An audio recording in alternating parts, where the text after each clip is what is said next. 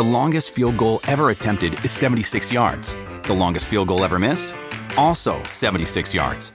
Why bring this up? Because knowing your limits matters, both when you're kicking a field goal and when you gamble. Betting more than you're comfortable with is like trying a 70 yard field goal. It probably won't go well. So set a limit when you gamble and stick to it. Want more helpful tips like this? Go to keepitfunohio.com for games, quizzes, and lots of ways to keep your gambling from getting out of hand.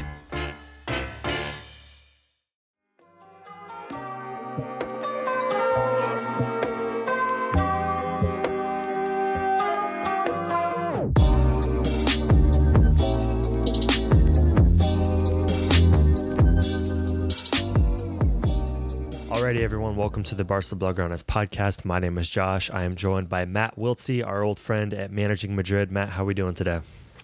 Hey, Josh. Uh, doing doing all right. Obviously, uh, still a little raw after that that result last night, and then over the weekend, it's been uh, two very poor performances. So, yeah, but overall, doing all right. How are you doing?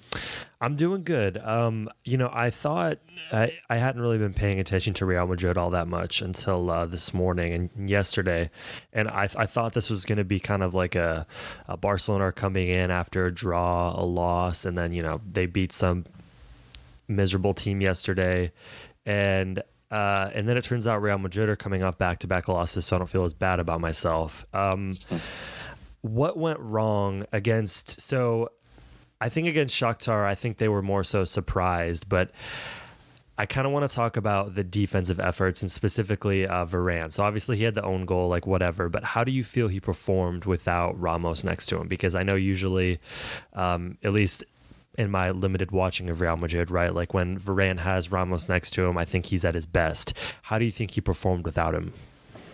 Yeah, I mean, obviously the sample size is is small where he's mm-hmm. he's played without Sergio Ramos, but it, it hasn't been good. Um, the defensive unit overall was oh, just so poor yesterday. Marcelo and Militao honest, honestly were um, just far, far below the level required to play for Real Madrid last night. And um, I think where Varane can be held culpable for that is he's got to become he's got to step up and be the leader. I mean, he's it's almost been 10 years of Varane at Real Madrid. He needs he's worn the captain's armband for France. He needs he's dubbed as a future captain of Real Madrid. He needs to prove that he can um, take hold of that center of defense, turn them into a unit, have them be a, cohesive line of four. Because oh my God, the lines last night were were just oh, it was a debacle. And I think um, that's that's where Varane needs to improve. But honestly, if if we're gonna call out performances from that back line, Militao and Marcelo were just oof, it was it was a night to forget for them. Yeah, and so uh, Marcelo was my next question. You you tweeted about him. So how how do you really feel about his performance as of late? So it's sad because you know I I'm sure Barcelona fans can relate to this. I mean, you you have a legend on your books, but he's not he and this has been the case for a number of seasons now he's not performed um, to the level that is required and to the level we know that he formerly had his physical decline has been rapid i just think he no longer brings with marcelo you you never he was never out there for his defensive prowess right i mean we all know marcelo is not um, going to be the most solid left back but he was out there because he could provide those overloads. He can provide um, that ingenuity. He's just an X factor from the left back position. He was kind of this all out attacking outlet we had who would come be that second wave of attack when uh, you needed to break down a deep block. And that just hasn't been there for, for years now. It's not, I mean, it's not just last night. Uh, it's not a overreaction to last night. This has been years. Um, and it, it's sad because this this is a guy we all we all love as Real Madrid fans, and um, it, it's clear that he he's not he's not where he should be, and it's sad because we let a guy like Reguilon go to go to Spurs, um, and that's a player right there who has the Real Madrid ethos. He grew up in our academy, and we let him we let him go to Spurs. Obviously, we do have a buyback clause, but he's ready now. He's been ready. He should have never even been loaned to Sevilla. So that's that's where the fr- frustration is. That's that's weird to hear because I think just from like a casual Real Madrid perspective, like Marcelo was someone that, um, when you observe them, they rely on so heavily offensively. Like I think when just casually watching again, like in the when uh, Real Madrid's offense has been flowing in recent years, it has been um, like a significant portion that's been due to Marcelo's ability on the outside to create and to cross in, and so it's it's uh you know I'm surprised to hear that, but I'm also not surprised because he's 32, and I guess you still sort of think of like you mentioned Varane had almost been at Real for 10 years, which is crazy because he's he's 27 and I think you still think of him as like the young future of Real Madrid, but he's like he he's the now of Real Madrid and um, Marcelo might be the past like you said. So what in in the second half because like obviously we talked about the defense and how poor it was. In the second half of the Shakhtar match, the comeback started. Um, when you think about the second half, who was more of a bright spot, the midfield or the attack? Uh, um, I, I do think it improved slightly in the second half. Um, that being said, there were still two gilt edge opportunities for Shakhtar where they could have after we scored Modric created something out of nothing and scored a goal so brought it back to 3-1 but then Shakhtar had two opportunities to make it 4-1 and then 5-1 and honestly they should have scored um, and then the other goal for Real Madrid was from Vinicius who won it after pressing an opponent high up the pitch uh, came on his blind side, picked the ball, picked picked his pocket, and then and then put it away uh, clinically.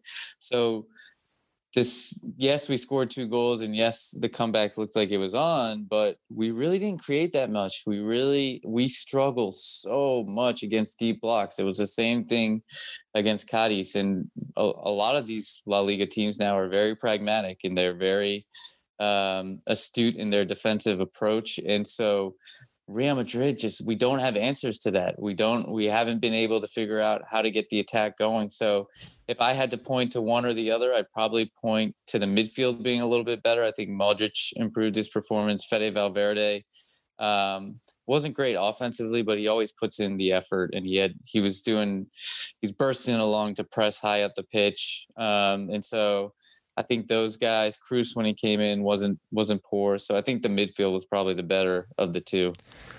Um, you mentioned the match on Saturday, so some of the stats from that match are just kind of mind blowing. They had seventy five percent possession, they had over six hundred passes.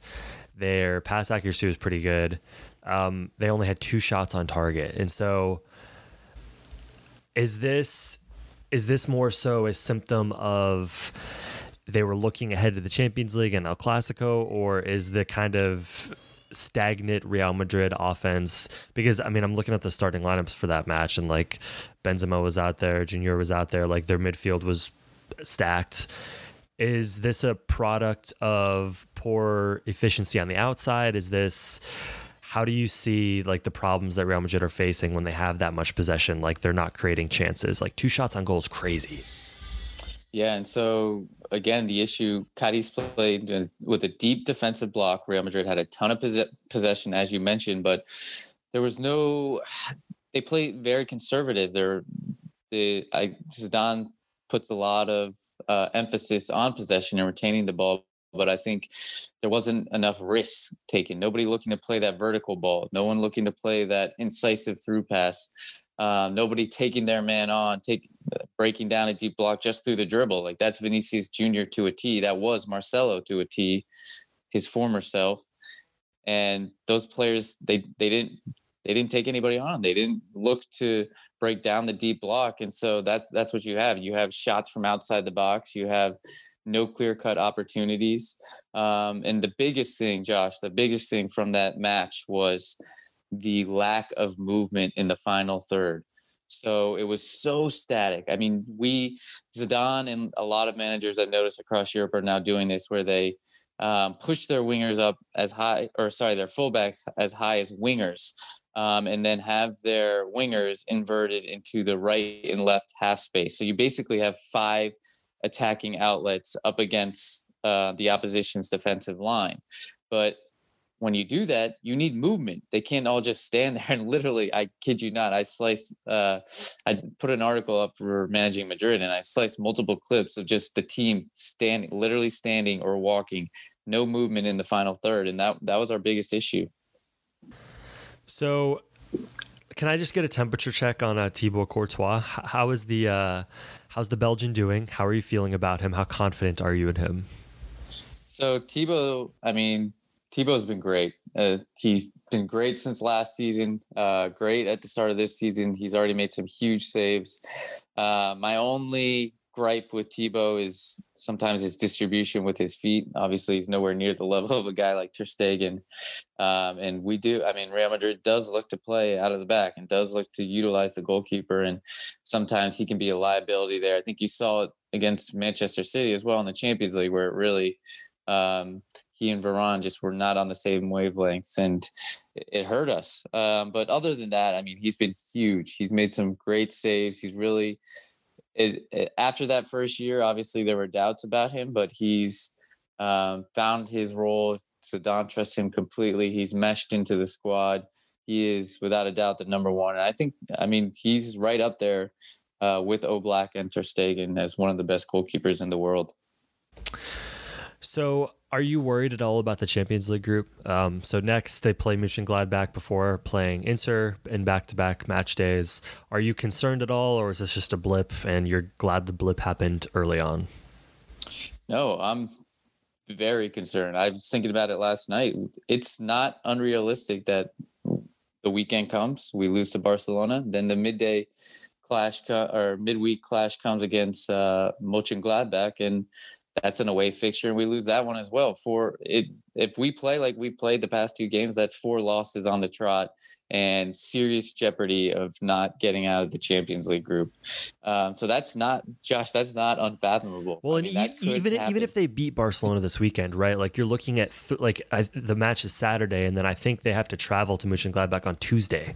So the turnaround's yeah. crazy and you would expect like they're not going to rest people against barcelona in the Clasico. And so you'd expect either somewhat of a tired team or a rotated team against. And Gladbach and um, Mönchengladbach looked good against Inter yesterday. And so it's a little bit like, like you said, I mean, you don't foresee them even if like they get a draw or something you don't foresee them losing or not making it out of the group but um, it is a little more concerning than you would expect and i, I think sure. I, I sure. correct me if i'm wrong but in like the last four years, I don't think Real Madrid has finished above second place in their group except for once, right?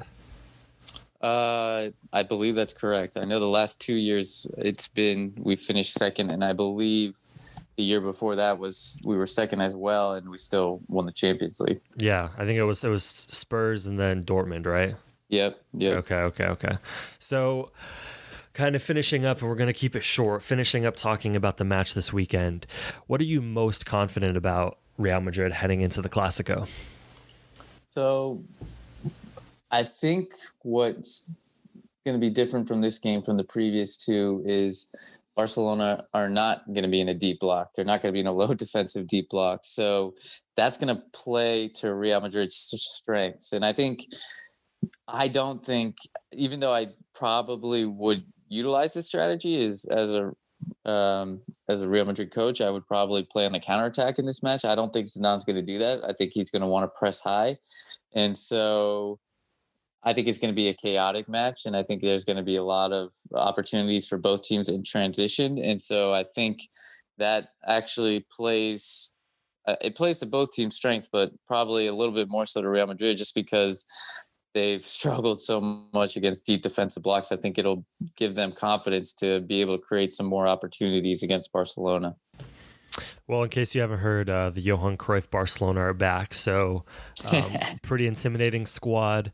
I, this is obviously like the first in Barcelona play Real Madrid and then play Juventus midweek, so we're gonna know more about Ronald Koeman's Barcelona in a week than we, we yeah. have learned in the last month and a half. So, what are you least confident in about your team heading into the match? Uh, so, least confident is just putting away our chances and creating enough goal scoring opportunities. I, I, said there should be more opportunities created, but I'm still concerned. I mean, that's it's what I told you was my concern uh, last year after after the Clasico when we were saying it is Real Madrid favorites now, and I said as long as Benzema can keep his form and we can uh, find enough goals, and fortunately for us, the lockdown happened at a good time because Benzema was starting to uh, to um, tire out and not was getting was out of form, and so then when he came back, obviously he had time to rest and was was back to his best. So that's the biggest thing for me is just scoring goals. It's what this team has struggled with for years now. Yeah, and I, I, think like seeing how Real Madrid reacts to a more open played match against Barcelona is going to be super interesting because I think from the Barcelona side, like I'm not. I, I would say that I'm still scared of Real Madrid in open play, even though what the last Clasico was 0-0, right? Or am I forgetting? No, uh, 2-0. Vinicius and Mariano. So okay, 0-0 was the first Clasico last year. Yeah, at the Camp Nou. Yeah. Okay, okay, okay. Never mind. Um, so before we let you go, I wanted to talk about uh, a just like a personal favorite of of mine and a guy we chatted about last time. Um, so Gareth Bale finally made his way out of Real Madrid, back huh. to uh, back to Spurs. How do you feel? Like, are you happy he's gone? Are you happy to see him succeeding at Spurs in his his short stint there? It's obviously too early to tell. Um, how do you feel about Gareth Bale? The word I would use is relieved um, it just had come to such a boiling point that everyone needed fans, the club, Gareth. It, we just needed it needed to part ways, um, and so I'm relieved that it did. Um, he, I think, I think Sid Lowe put it best. He he wrote an article and it, he said it something like it was. It's sad that it, it came to this, but at the end of the day, it is relief for everyone. And um, it's just it's the Gareth Bale drama in that story was just the strangest thing uh, to happen to Real Madrid in in many years, and just Bale's behavior, the club's behavior, how it all spiraled. I mean, it was just it was very very strange, but I'm glad and relieved it's behind us. And it's sad too because like when you if you know, assuming Gareth Bale's career with Real Madrid is like officially over, he's done, whatever, blah blah blah. Like looking back on, at his time at the club, and it's impossible to separate how much he's worth in the controversy versus like what happened on the pitch. Um, but I think if you were able to, like, if this were a guy who had played at Real Madrid, you know, outside of the current age of social media and controversy and stuff like that, you would evaluate him as like not maybe not like a club legend, but like someone who's like just like a very respectable player at the club who put in his time, like played well when he got the opportunity. But because he came in with such a high price tag and there was all the controversy around, will he, won't he leave for so many years, it doesn't taint his legacy, but it's like you can't help but think about it when you reflect back on his time at the club. Yeah. No, I, I agree. And I think you can never take away his, his goals and the especially the goals in the Champions League finals, the Copa del Rey final. Um, though you you'll never take that away, and they're etched in the club's history. But it, it is true that there's been a sour taste left in everyone's mouth with with how things ended. Is that his fault, or is that more so on the club? Personally, I think it's it's his fault. Um, and there's he his behavior through this all, especially towards the end, where he basically just gave up and didn't care and was very unprofessional. Um, I think that's what's left a lot of clubs or a lot of the fans and the club just just really unhappy with him. He, uh, you know, I, I always make the comparison to David Beckham. Beckham was exiled uh, and kind of scapegoated when Capello came in uh, for half a season and instead of acting the way Gareth Bale did, he remained really professional, uh, worked really hard, just kept train. He had to train on his own. He was forced to train on his own. Just put his head down. Didn't say anything to the media. His agent didn't say anything to the media. He just kept being professional. And then eventually, Capello, it was crisis mode once again at Real Madrid. Capello had to let him back into the team, and he was instrumental the final six months in leading them to that crazy La Liga victory in uh, 2006, 2007. And he had already signed a pre-contract with LA Galaxy, and Real Madrid had wanted to do anything in their power to try and make him stay again. And uh, break that break that contract. But again, he was he's a professional. He wasn't going to do that. So I, I I make that comparison just because Gareth Bale was not a professional. He was um, just I'm sure you've seen the images of him falling asleep on the bench, playing like goggles on the bench. Like he was leaving games early. He would leave games where we're tied at the Bernabeu where he wasn't involved. He would leave early. He wouldn't after the Clasico victory. He was the only player that didn't go down to the dressing room to celebrate with the team. Um, the Wales Golf Madrid. I mean, there's been so many different things that have happened, and it's just it was tiresome. So let's just you know, play the current economic situation for large football clubs doesn't exist. Next summer rolls around. Who is the person that you want to see move to Real Madrid? Like, who's the next big name? I think we all know the answer to this. It's uh, Kylian Mbappe. Mm-hmm. He's long been uh, long been followed and chased by Real Madrid, and as most Madridistas will tell you, it's Kylian Mbappe's dream to play for Real Madrid. He's he's always wanted to play there. He's had the posters of Cristiano Ronaldo in his room. Yep. It's always been his team. Unai Emery admitted to it earlier this week, saying he really wanted to go to Real Madrid, but we convinced him basically to stay in Paris, uh, his hometown, just to succeed here first. So I think it's not a question of if, it's a question of when. So hopefully, uh, Real Madrid do have their finances in order um, um, amid this pandemic to be able to pull off a transfer like that. Well, let's hope he stays there till he's 35 and injured. Um, so, just prediction time. What do you think is going to happen this weekend? I mean, this is probably the most underwhelming I've felt ahead of a Clasico for both teams. I, I just feel like both teams are so out of form and um, have not looked good at the start of the season. So I think there will be chances, but I don't know that each team will take them. So I'm going to go with a one-one draw. Yeah, that's that's exactly what it feels like. Like I hope it's not a zero-zero draw again. Um, yeah. I hope that there's some some goal scoring opportunities and some action taken, but it does feel like both teams. This Clasico is happening so early on in the season for both teams. Like they're each each in different stages. Like obviously Real Madrid don't have a new manager, but they're both still figure like kind of getting their sea legs out from underneath them, and both trying to figure out who they are this year. So um, yeah, I, I tend to go with you. Like I I wouldn't be surprised if one of the teams won 3-0, but I I'm expecting some sort of one one underwhelming um, underwhelming draw. So um, everyone, be sure to check out the Managing Madrid podcast and managingmadrid.com. Matt, appreciate you joining me once again. Hey, Josh. Thanks. Always a pleasure.